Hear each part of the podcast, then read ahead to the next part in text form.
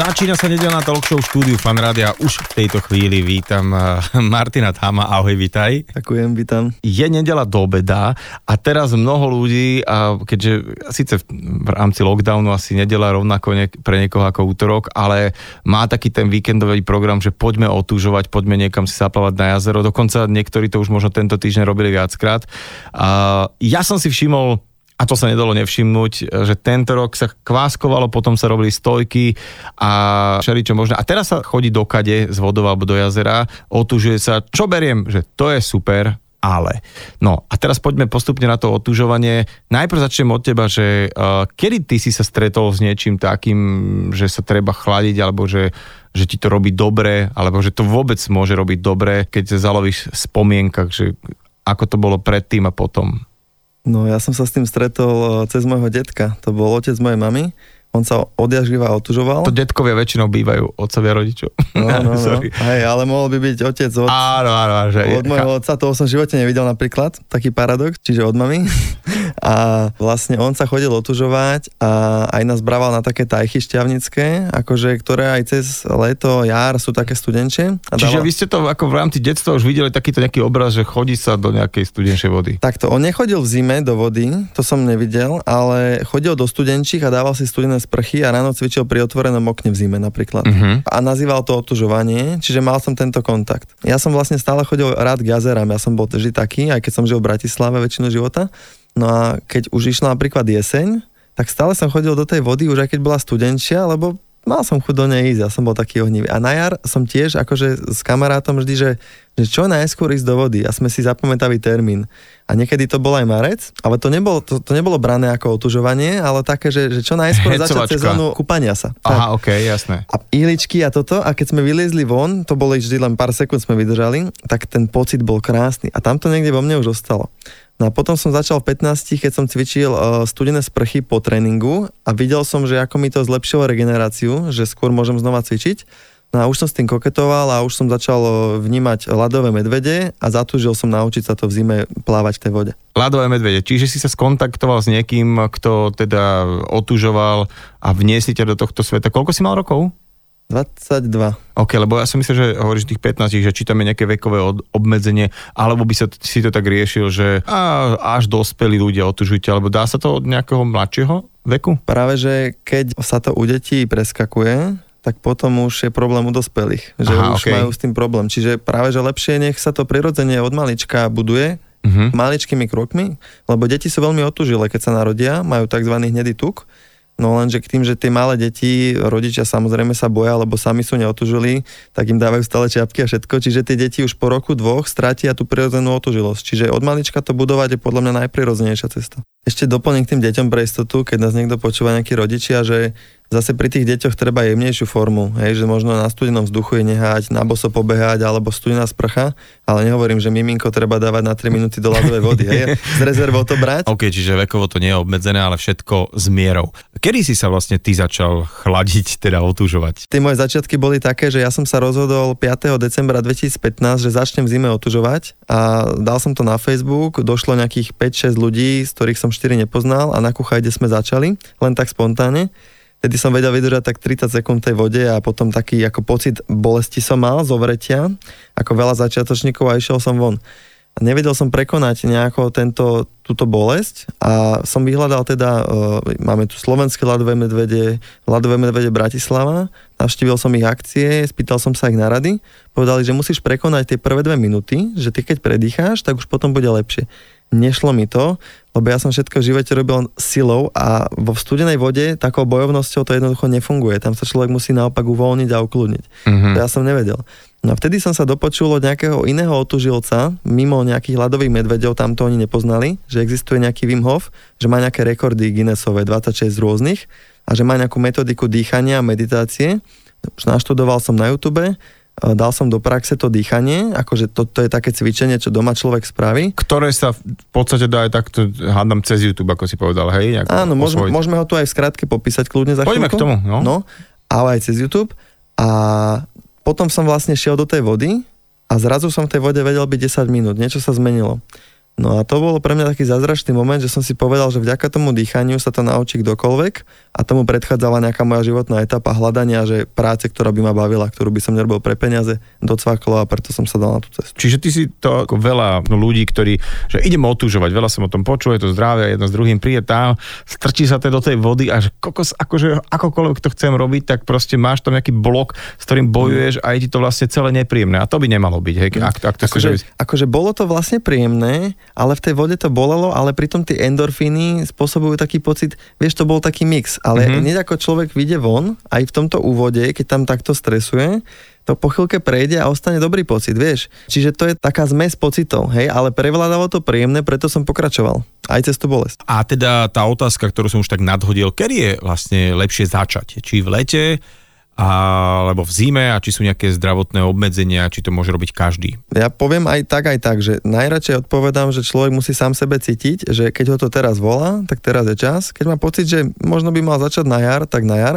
A tá forma to isté, že každý je iný. Niektorí ľudia majú v sebe toľko ohňa, že sú takí dynamickí, že aj keby začali vonku chodiť raz do týždňa, že sú v pohode. A potom sú ľudia, ktorí napríklad sú takí uzimení, že radšej nech začnú v tých sprchách a postupne. Čiže je veľmi veľa metodík, niektorí začínajú na jeseň, ale ja robím kurzy celoročne, mm-hmm. chodia ku mne ľudia aj v lete, začínajú aj v zime, čiže to nie je také podstatné.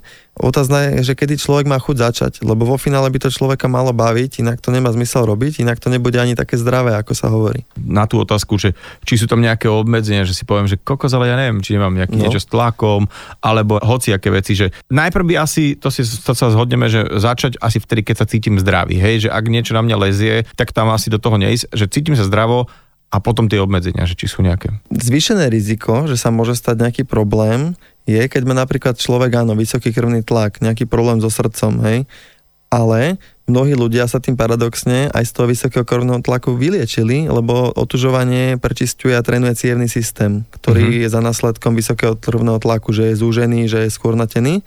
Čiže tam ide o to, že človek ako začne, ako to robí, to je vlastne nadlo. Čiže keď je človek akutne chorý, že zrovna je, má horúčky a tak ďalej, tak určite by som neodporúčal vtedy začínať, no to je jasné. Ale keď má človek nejaký dlhodobý zdravotný problém, tak môže to byť cesta, ako sa vyliečiť, ale samozrejme nie bez hlavo, musí to mať nejakú hlavu a petu, treba si to naštudovať, každý musí začať ináč, iná častosť, iný postup a hlavne ako to celé prebieha, či v tej vode je kľudný, či panikári, či tam není moc dlho a ako často chodí.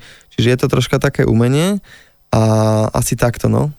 Ja som si to poznačil takýto nejaký výraz, že vazokontri... Konst- vazokonstrikcia, to je stiahnutie ciev. Hej, hej, čiže to sa chcem opýtať, že čo sa vlastne deje v tom ľudskom tele pri tom, keď sa takto človek ochladzuje? Keď je to začiatočník, tak prvá vec, ide k tej vode, už vyzlačený, zrýchli sa mu dých, rozbuší sa srdce, vyplaví sa adrenalín, kortizol, serotonín, tieto hormóny, skúsený už má pokojný dých, srdce ostane pokojné, hej, to je rozdiel, to je tréning. Mm-hmm. Potom človek, keď vojde do vody, tak tiež každý to má ináč, ale základ je, že telo zaznamená zmenu teploty, hej, cez nejaké termoreceptory, ktoré sú na pokožke, uzatvorí cievy hlavne na perifériách, čiže ruky, nohy, aby tam zbytočne tá teplá krv z jadra sa nechladila. Hej, čiže začne byť obeh v jadre, tam sa zvýši teplota aj na 37 a viac, mnoho ľudí cíti teplo, ale to uzatváranie ciev prebieha niekedy aj minútu, minútu a pol ten proces a okolo dvoch minút sa vyplaví najviac tých stresových hormónov, ako som hovoril, adrenalín, dopamín, kortizol,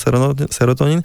Čiže preto pri dvoch minútach ten chladový šok sa zjemní a človek tam prestane mať ten pocit takého intenzívneho stavu. Niekto to nazýva bolesť, niekto potom už, keď to príjma a je ukludnený, tak ten pocit iba cíti ako niečo také silné, také svieže, ale že ho to neboli, vieš, to je mm-hmm. ten mhm. tréning. No a po tej druhej minútke cievy sa troška potvoria, preto vlastne človek, keď vyleze po troch minútach, tak je celý červený, že to telo zase začne kúriť, zvýši teplotu, naštartuje sa tzv. termoregulácia a začne generovať to telo teplo, hej, že aj spečenie rozprúdi tú krv, ale máme tzv. ten hnedý tuk, čo som spomínal u tých malých detí, ten začne spalovať biely tuk a tým tvorí teplo v jadre a roznáša to, hej.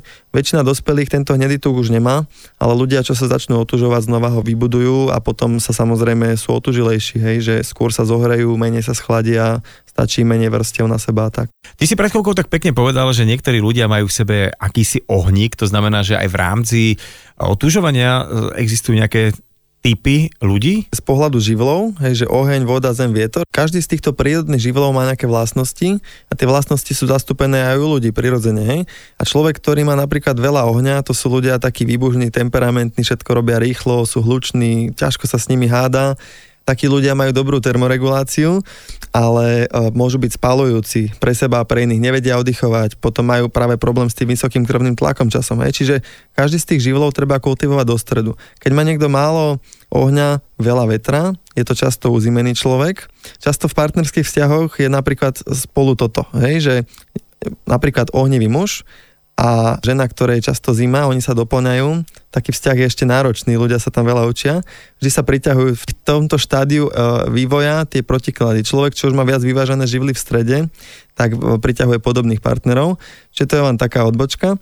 A keď má napríklad niekto silne rozvinutý živel zem, tak neverí ničomu inému, silno myslím si, že akože až príliš oproti iným, tak neverí ničomu inému ten človek ako tomu, čo vidí. Hej, ako nevie sa pohnúť z toho sveta fyzického, čo vidí, ale vie veľmi dobre zmotňovať v živote veci, zarábať a tak ďalej. No a napríklad doma dobrý vetrik spracovaný, tak má v živote ľahko z radosť. Hej, mne chýbal vietor, čiže ja som bol príliš vážny, mal som veľa zeme, veľa ohňa a menej tej vody. Voda je zase taká, taká pokojnosť a schopnosť plynúť s tým, čo sa deje, prijať. Zároveň, keď má niekto veľa vody, tak je lenivý. Čiže to je tak ako, že v skratke. A medzi ľuďmi by som povedal zase v takej zvieracej ríše, také prirovnanie, to každý pochopí aj deti, že sú rozdiely povedzme v tom otužovaní ako medzi ľadovým medveďom a teplomilnou jašteričkou a také rozdiely sú aj medzi ľuďmi. A je to úplne v poriadku, preto není dôvod, e, keď idete napríklad spolu tí partnery, jeden ohnivý a druhá jašterička, povedzme tá žena, alebo aj muž môže byť jašterička, že nemali byť v tej vode akože vždy spolu a rovnaký čas, každý potrebuje iný prístup, len ako rešpektovať túto individualitu a nesmiať sa, že ty si šiel prvý z vody, hej, rešpektovať uh-huh, uh-huh. Čiže je dobré, aby sa ten človek nejak vedel takto identifikovať, identifikovať trošku, trošku s tým. Čiže ty dáš zo pár áno. príkladov, aby si človek takže aha, aha, to by som mohol aby byť sa ja. našiel a vedel zhruba, ako sa prispôsobiť tomu tréningu otužovania a potom samozrejme sa rozvíjame. Mm-hmm. Že za 3 roky to môže byť človek úplne iné zvieratko, povedzme, mm-hmm. a tým pádom potrebuje iný tréning. A tak je to vo všetkých oblastiach, nielen v otužovaní. Mnoho ľudí sa snaží nájsť nejaký jeden protokol svetý, že chodiť dvakrát do týždňa na 3 minúty to môže byť za pol roka iné u každého, čiže treba vnímať seba vždy. No a teda, ktorý živel ovláda takých tých dobrých otužilcov? Väčšina otužilcov z takých tých klasických klubov ľadových medveďov sú tí ohniváci. Vimofová metóda spôsobila, že sa otužovanie stalo zaujímavým aj pre tých zmrznutých, aj pre tie ašteričky. Preto vlastne sú rôzni, aj takí, ktorí, je to pre nich obrovská výzva vôbec chodiť pravidelne a potom je pre, pre niektorých výzva nechodiť tak často. A ja som bol tiež ten, že som to prepaloval, to znamená chodil som aj 5 dní v týždni 6 mm-hmm. a už som si tým ubližoval a musel som na to prísť. A toto vlastne, ty si mi to aj hovoril v telefonáte, že o tom by sme sa mohli baviť, že teraz je to trendom a že mnoho ľudí to možno aj preháňa, alebo sa to robí a fotky a toto. Ale e, my aj keď tu povieme nejaké múdrosti, tak e, človek, keď sa sám nepopálí, nebude mať skúsenosť, čiže aj mám také pochopenie pre tých ľudí, sám som si tým musel prejsť, ale skôr ohnivákov trocha brzdím, uberte 30% dotužovania 40, aj častosti, aj to, ako dlho ste vo vode, keď poviem teraz nejaký príklad, taký ohnevejší človek povedzme, napríklad ako, neviem, tak e, trikrát do týždňa, ak by chodil 2-3 krát na 3, 4, 5 minút, OK, a keď je to nejaký človek taký normálny, tak keby chodil raz do týždňa na 3 minúty, zhruba fajn. Do, myslím teraz von do vody. Hej. Uh-huh. Veľmi uzimený, 2-3 studené sprchy, minútové, dvojminútové za týždeň. Zase, aby ľudia mali nejaký odhad, že o čom tu hovorím. Uh-huh. Čiže treba sa ako keby niekde nájsť, že nie je taký univerzálny, ja neviem, že budeme stovku bežať po, DM, po 13 sekúnd no. sme dobrí bežci, takže toto je tak, že uh-huh. každý aký sme, ale ako hovoríš, uh-huh. v priebehu toho, ako to robím, sa môžem ako keby poviem to teraz tak laicky, dostať do inej kategórie. Už, už som teda nie jašterička, ale už som čo nejaká lama, alebo nie, nie, Tak je nejaký... to vo všetkom, ale mm-hmm. toto ti málo kto, málo ktorý otužilec, alebo lektor, alebo čo povie. Hej, mm-hmm. že to, lebo väčšinou uh, on, ľudia odporúčajú podľa toho, ako sami to robia Uh-huh. A ja som to robil prvé roky mojej práce. Som si myslel, že pre iných je dobre to, čo je pre mňa. E, ale ak sa človek rozvíja a mám na kurzoch postupne skúsenosti, aj 5-6 tisíc ľudí som videl za 4 roky, tak uvidíš ten rozdiel a už, uh-huh. už sa nedá veriť tej dogme, že toto je najlepšie. Hej. A zistí, že každý potrebuje iný prístup. Mm, niekedy to je ťažké, ale už skúšam vlastne ľudí nejako neporovnávať, neposudzovať uh-huh. a skôr uh-huh. taký individuálny prístup citlivý a taký aj k sebe vlastne mať. A pre toho ohniváka uh, je úspech napríklad troška ubrať. A darí sa im, že sa ozvu potom tí ľudia, že, že už nechodím tak často a potom vidím, keď ho stretnem za rok, že je o niečo pokojnejší ten človek, že už sa tak ľahko nevytočí. Hej? Kdežto keď som stretol nejakú uzimenú ženu, ktorá mala problémy so zápalom močového mechoru, stretnem mu za dva roky a vidím, že už má oveľa viac ohňa, viac života v sebe. To súvisí aj s životnou energiou, že ten človek je tvorivejší, tak ma to poteší. A poďme teda konečne na tú metódu Wim Hof, že kto je ten Wim Hof? Je to Holandian, že áno? Bol aj na Slovensku, ináč sme to zorganizovali asi 4 roky dozadu. Aj sme ho pobrali po všetkých národných parkoch. Raz tu bol normálne. Fakt? No, sme krstili takú knižku, že učen ľadu, čo napísala kamarátka. No a on je trocha taký lesný človek, tiež má rád hudbu a je taký ako divoký a furt robí nejaké blbosti nejaké, a je taký odvážny by som povedal. Má v sebe obrovskú vieru a presvedčenie ako o sebe, tak o ľuďoch. To je podľa mňa jeho misia, že on v ľuďoch vyvoláva, že ľudia si začínajú veriť. A to je možno aj ten princíp vyliečenia sa, že mnoho ľudí si prečíta jeho knižku, lebo aj veria vlastne tomu, čo on dokázal aj s tou vedou, aj o tom môžeme povedať. Tie výskumy pichli do ňo baktériu a tieto veci a on bol zdravý. No a vlastne Vím hovorí, že čokoľvek sa dá, čomu človek uverí a že preto je tak podstatné to nastavenie mysle. A toto je vlastne podľa mňa pak jeho odkaz do sveta, že viac dávať pozor, ako myslíme, že menej mysleť na to, čo nechceme, viac na to, čo chceme a že keď nemu, nemu niekto povie, že toto sa nedá, tak on mu na to odpovie, že máš pravdu. Lebo vie, že on si tvorí tým nastavením svoju realitu.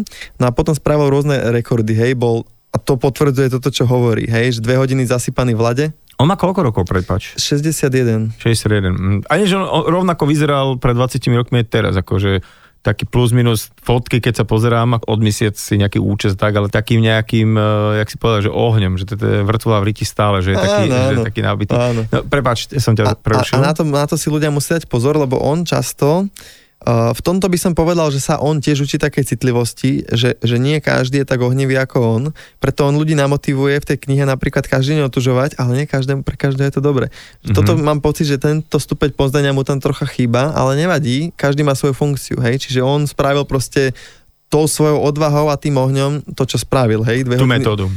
Hej, a to, že to presadil, to, to chcelo ten oheň, to by inak nedal. Mhm. Proste tie prekážky, čo mal a vôbec tie rekordy, hej, že dve hodiny zasypaný v lade, 7500 metrov v šortkách na Everest, ja som bol 5500 naobliekaný jak hovado v Himalajách a mal som dosť pri minus 35, keď fúkalo a ešte ten vzduch sa mi ťažko dýchalo. On 7500 eh, v šortkách, bez aklimatizácie, čiže viem, čo to je. Je to fakt ako, že, no ne, ani neviem, hej, viem, približil som sa k tomu a rôzne disciplíny. Zaplával 55 metrov na jeden nádych, poď meter robím ľadom iba v šortkách dokonca stratil, že prestal vidieť pri tréningu deň predtým. Neviem, koľko minút bol pod vodou, potapači ho vyťahli von, povedal, že proste, že nebojí sa smrti, ale skôr toho, že život neprežije naplno. To je prvé, čo povedal, keď ho vybrali von. Jemu zamrzla sietina, sietnica, či čo. Veľa vecí spravil. Bežal uh, maratón v jednej najsuchších pušti sveta bez kvapky vody.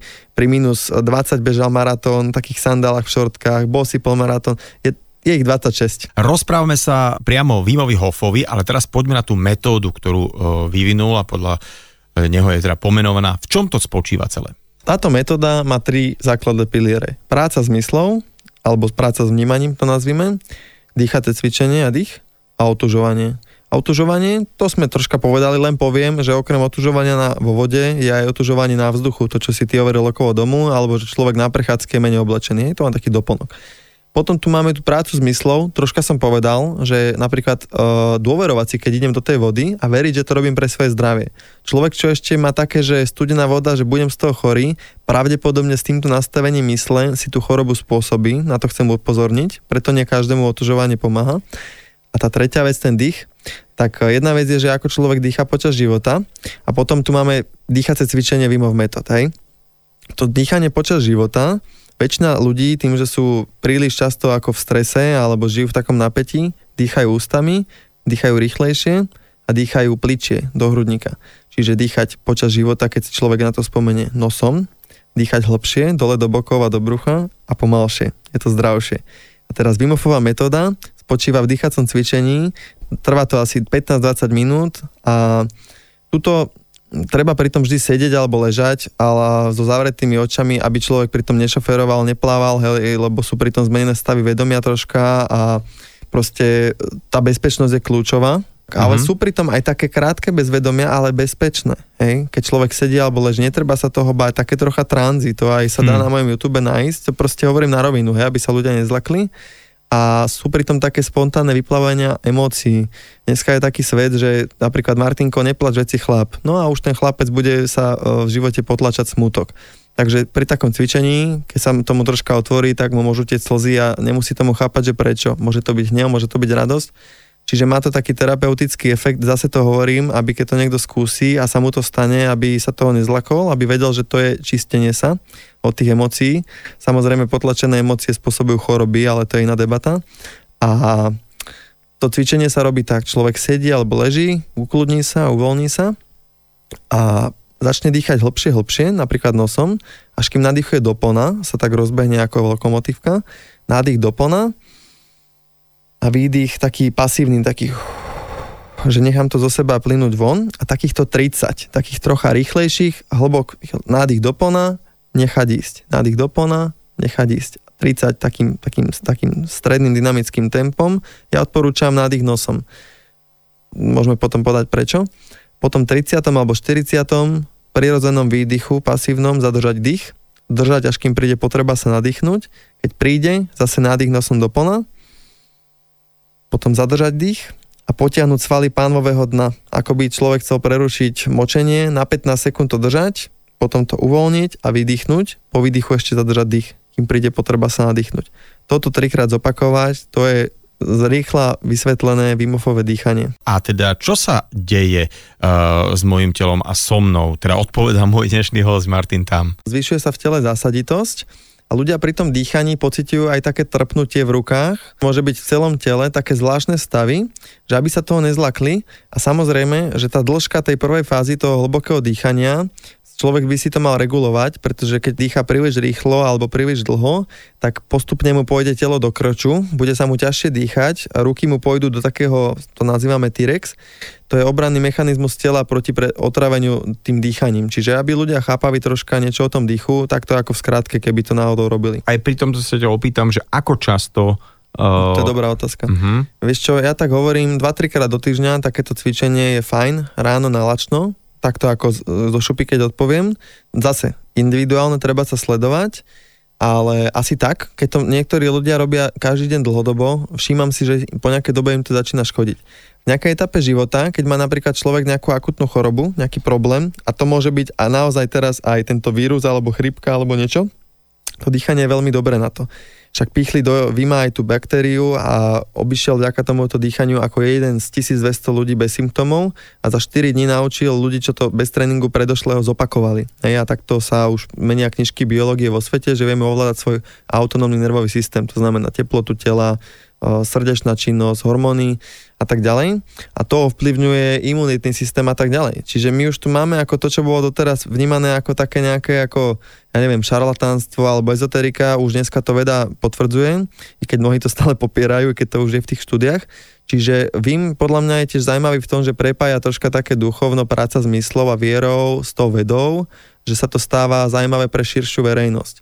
Čiže aj s tým dýchom opatrne, začať dvakrát, trikrát do týždňa. Kontraindikácia by som povedal hlavná, keď má niekto tzv. tetániu. To znamená nedostatok stopových prvkov, ako je magnézium a zinok. Takýmto ľuďom sa pritom môže spustiť tzv. tetanický šok, čo vyzerá ako epileptický záchvat, nič príjemné.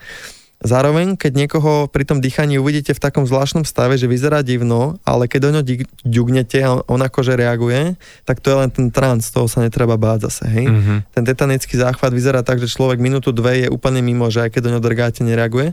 Čiže pre ľudí s diagnostikovanou tetániou toto dýchanie není vhodné. Hej. To by som povedal, že najviac dávať pozor, potom pri tehotných ženách nezadržiavať dých dlhšie ako 30 sekúnd alebo minúta, nech to má stále uh, vzduch, ten plot, teda, tak, no, to deťatko. Čiže to sú také hlavné kontraindikácie a ľudia, čo majú nejaké vážne zdravotné problémy, mali by to robiť pomalšie a skôr dýchať tým nosom, ako som odporúčal, lebo väčšina ľudí dýcha toto cvičenie ústami, lenže to vytvára taký ten vzorec stále dýchania ústami aj v živote. My sa potrebujeme naučiť znova dýchať nosom. Hej, väčšina ľudí dýcha ústami, pritom my, my sme počas dňa mali dýchať nosom, lebo je to zdravšie a zvlhčuje to sliznicu. No a veľa vecí, hej, to, mm-hmm. je, na, to je na dlho. Mm-hmm. Čiže, čiže ty akože máš tak odpozorované, že ten nos, keď do toho zapojím, nos? tak to vlastne potom aj ostáva, že si človek zvykne, že hoci kedy v priebehu dňa, keď hovoríš, tak. že ako keby full to pustí 2-3 krát do týždňa, ale sem tam aj človek stojí na, na červenej alebo len tak sedí za knižkou. Uh, ale tu by som povedal, že keď niekto napríklad stojí na prechode a že chce si podýchať, tak by som povedal skôr nech trénuje, že nech dýcha pomalšie a menej. Takzvaná butejková metóda, ktorá pochádza z Ruska, ja si teraz robím certifikáciu, tiež vedecky podložená, pekne doplňa Vimofovú metódu. Vimofová metóda je dýchaté cvičenie, ktoré spraví, že ja neviem, 2-3 krát v týždni po 20 minút vybavené, má to svoj efekt, ako som hovoril, terapeutický, príprava na chlad, veľmi dobrá, môj príbeh mm-hmm. som hovoril vo vode, a zníženie zápalov, hej, vedecky dokázané, ale toto, čo hovorím, že keď si človek počas dňa spomenie na dýchanie, nech dýcha nosom pomalšie a do brucha, že toto sa potrebujeme naučiť, spomalí sa e, starnutie, zlepší sa regenerácia. A tu sa bavíme troška o plynoch, že väčšina ľudí má tak nízko tú krivku CO2, vieš, nadýchujeme kyslík, vydychujeme oxid uhličitý a my máme nejakú, nejakú hladinu, nejaký senzor, že keď zadržíš dých, CO2 stúpa samozrejme ako odpadová látka a dojde k senzoru, cítiš potrebu sa nadýchnuť. Väčšina ľudí má tak nízku tú krivku, že stále potrebuje dýchať veľmi rýchlo, no a toto čo som hovoril, že na prechode troška dýchaj pomalšie, že cítiš jemný kyslíkový dlh, ale nie je to stresujúce, dýcháš nosom, tak postupne zdvíha tú krivku a potom už aj keď nerobíš to cvičenie butejkové, tak dýcháš pomalšie. Uh-huh. Čiže prenaučíš telo a potom aj v noci človek dýcha konečne nosom a pomalšie. Na začiatku som tak trošku ironizoval o tom, ako ľudia najskôr kváskovali, stojkovali, jogovali, teraz sa otužujú, ale je to super, je to super, že ľudia si našli na toto čas a kiež by sa to stalo takým tým rituálom na ďalšie roky, možno aj keď už budeme mať pokoj od celej pandémie. Ty si ale okrem tohto celého začal aj niečo úplne iné, začal si pestovať No a to mi, o toto mi opíše, ako si začal pestovať a prečo. No, ja som o tom už roky sníval, že začať pestovať a stača potravinovo sebestačný, ale ako vlastne zaklopkala táto koronka a toto uzatvorenie minulý rok marci, tak som vlastne využil príležitosť a dostal som sa k pôde, čo mi kamarát požičal na rok, také neviem, či to 3 jare boli 4. Mal som nejakých okolo seba ľudí, čo sa vyznali v permakultúre, veľa som sa pýtal, kúpil som 10 kníh, YouTube na prax. Čiže vlastne do, ešte doteraz mám zeleninu do svojej záhrady. Do obchodu som tento rok zeleninu ani ovocie nekupoval, ani ovocie. Teraz, keď mi došla nejaká, tak už som vlastne len zaňal cez Facebook od lokálnych ľudí, že čo to doma pestovali. Som sa rozhodol zeleninu ovocie už nekupovať v obchode vôbec. A tým napríklad pomôcť tomu, o čom sa bavíme. A samozrejme, te, teraz som sa mi podarilo zaobstarať si pozemok na strednom Slovensku, kde sa idem usídliť. A takisto tam idem riešiť zase záhradu už na svojej pôde permakultúrnym spôsobom. To perma znamená trvalo udržateľné. Hej? Čiže nie, že tá pôda každým rokom degraduje a že pestovanie potrebuje dotáciu v zmysle všetkých tých hnojív a chemizácia týchto vecí, ale že každý rok je pôda lepšia, lebo mi záleží, že aká pôda tam bude aj pre mojich potomkov. Hej, že to, ako sa to dneska robí, je troška také bezohľadné. Čiže krátko zrake, čo chápem, ľudia takto dneska majú v mysli nastavené, ale tak ja za seba začínam od seba, takže asi tak. To je zvláštne, že v mnohých veciach, keď sa že uh, vraciame naspäť k múdrosti našich starých otcov, no. tak väčšinou tam akože narážame na to, že je to super, že vlastne oni už to niekto vedel aj pred nami, napríklad Jasne. šetriť, uh, odkladať, triediť a tak, ale zrovna pri pestovaní a teda um, obrábaní pôdy, to je presný opak, to je ako niečo, ako, aký mali naši otcovia, starí otcovia vzťah e, napríklad k ženám. Sme si taký, taký príklad povedali, že žena má doma sedieť, tam nemá, nemá veľa... Poslúchať, sa, poslúchať, hej, a dokonca keď ju capneš, tak ako by si ju pohnojil a tieto všetky sprostosti. A takto to vnímam aj s tou hlbokou orbou, že ešte doteraz vidíš, že... Treba jak, poorať. Treba poorať. Ty nemáš poorané? Nemáš Čo po... si vyoraný? Hej, a to je aké krásne, takéto poličko. Už, už to máme, sme to poorali. Otočili sme a všetky živiny môžu trala ísť no. niekam do vzduchu a na jar to potom musím hnojiť. A potom tam je veľa buriny. No a... Hovorí sa, že v jednej hrsti dobrej pôdy, ktorá teda funguje a e, žije, je viacej mikroorganizmov, ako, ako bolo, ľudí. No. ako bolo kedykoľvek ľudí na tejto planéte. Že proste je to tak strašne živý organizmus a naozaj mm. sme na tej pôde závislí. Takže ja držím palce všetkým ľuďom, ktorí nejakým spôsobom sa púšťajú do tohto, inšpirujú ďalších a asi ešte to dlhá cesta, e, možno na nejakú zmenu mhm. legislatívy, ale... Ale dá sa začať aj na balkónoch. Toto, že vlastne každý môže aspoň troška jednu paradajku, že... Lebo vieš, vieš čo, ja som predtým nikdy nič nepestoval ako väčšina ľudí a teraz tá radosť, že zo semena, to, to, to až ťažko uveriť, vo finále máš plod v ruke a ješ ho a má zrazu pocíti človek ten rozdiel tej chute uh-huh. a ten, to je ako dieťa vlastne, vieš, že to, že to celé narastie, že to vidíš a potom to ješ, tak to je úžasný zážitok, každému odporúčam zažiť. A fakt niekedy stačí mať, že jednu alebo dve knihy, e, ísť na internet alebo mať nejakého kamoša, čo pestuje, opýtať sa, hlavne začať a po, pozorovať, pozorovať to. A... Lebo všade platí iný princíp, to je tá vec. Troška si vyššie o 100 metrov a iný kopec, iný vetor, to je vo všetkom jeden princíp. Musíš uh-huh. to vypozorovať. To chce úsudok kvalitný vybudovať. Niekde som čítal, e, neviem, či sa s tým stotožňuje, že naozaj niektorí ľudia až to tak až berú, že čím menej robíš v tej záhrade, tým, tým sa je tak akože lepšie. No, Masanobu Fukoka, poznáš? Nie. Taký Číňan, ktorý bol svetovo a je. Počkej, sveto... to je meno, hej? Áno, áno. Umenie jedného stebla slámy napísal knižku revolučnú. To bol jeden z mála ľudí, ktorí vo veľkom pestovali rýžu a citrusy bez chémie a mal rovnaké výnosy ako ty s chémiou. Ľudia k nemu chodili z celého sveta a ukazoval vlastne, že ako je dôležité, že, že čo nerobíme. a že, vlastne, že nie to, čo robíme, ale to, čo... Áno, a, okay. a že čo najmenej toho robiť. A on, kým iní makali, tak používal rozum. No a vo finále mal vlastne to, že každý rok bola lepšia pôda a za menej úsilia mal rovnaký výnos, hej, a akurát oveľa zdravšie. Čiže to je zaujímavé, že dá sa tento princíp uplatniť aj vo väčšom, len sa treba chceť. No. Bavíme sa o polnohospodárstve, nie že teraz niekto, kto leží na gauči a počúva nás jedným úškom a pozoruje svoju ženu, ako varí obed, že vidíš, to je, ja menej robím a robím to rozumne. Mm. Jasné. Budem ti držať veľmi palce fakt v tejto, ja neviem, či to dá, dá nazývať permakultúrnej činnosti, ale proste v takom tom, tom testovaní kde človek čo najmenej zasahuje a ty si hovoril, že to vlastne z Bratislavy, ako rodiny Bratislavčan. Podunajský biskupíc. Podunajský biskupíc. Idem tam do oblasti, ako je Kokova nad Rimovicou. Tak to bude veľká zmena z Bratislavy, ale tak vizuálne k tebe to tak sedí byť zasadený niekde v prírode a nebyť tu vo veľkom meste. Keďže tu mám naozaj človeka, ktorý má skúsenosti a nejaké tie informácie aj praktické, ohľadom otužovania a teda aj inštruktáže v rámci metódy Wim Hof Martina Táma je to dobré, že sme všetci teraz začali e, masovo otužovať, alebo ako to snímaš, dobre, je to dobré alebo zlé? Vieš čo, to tiež možno prekvapí, ale že ja neberem, neberem veci ako dobré a zlé.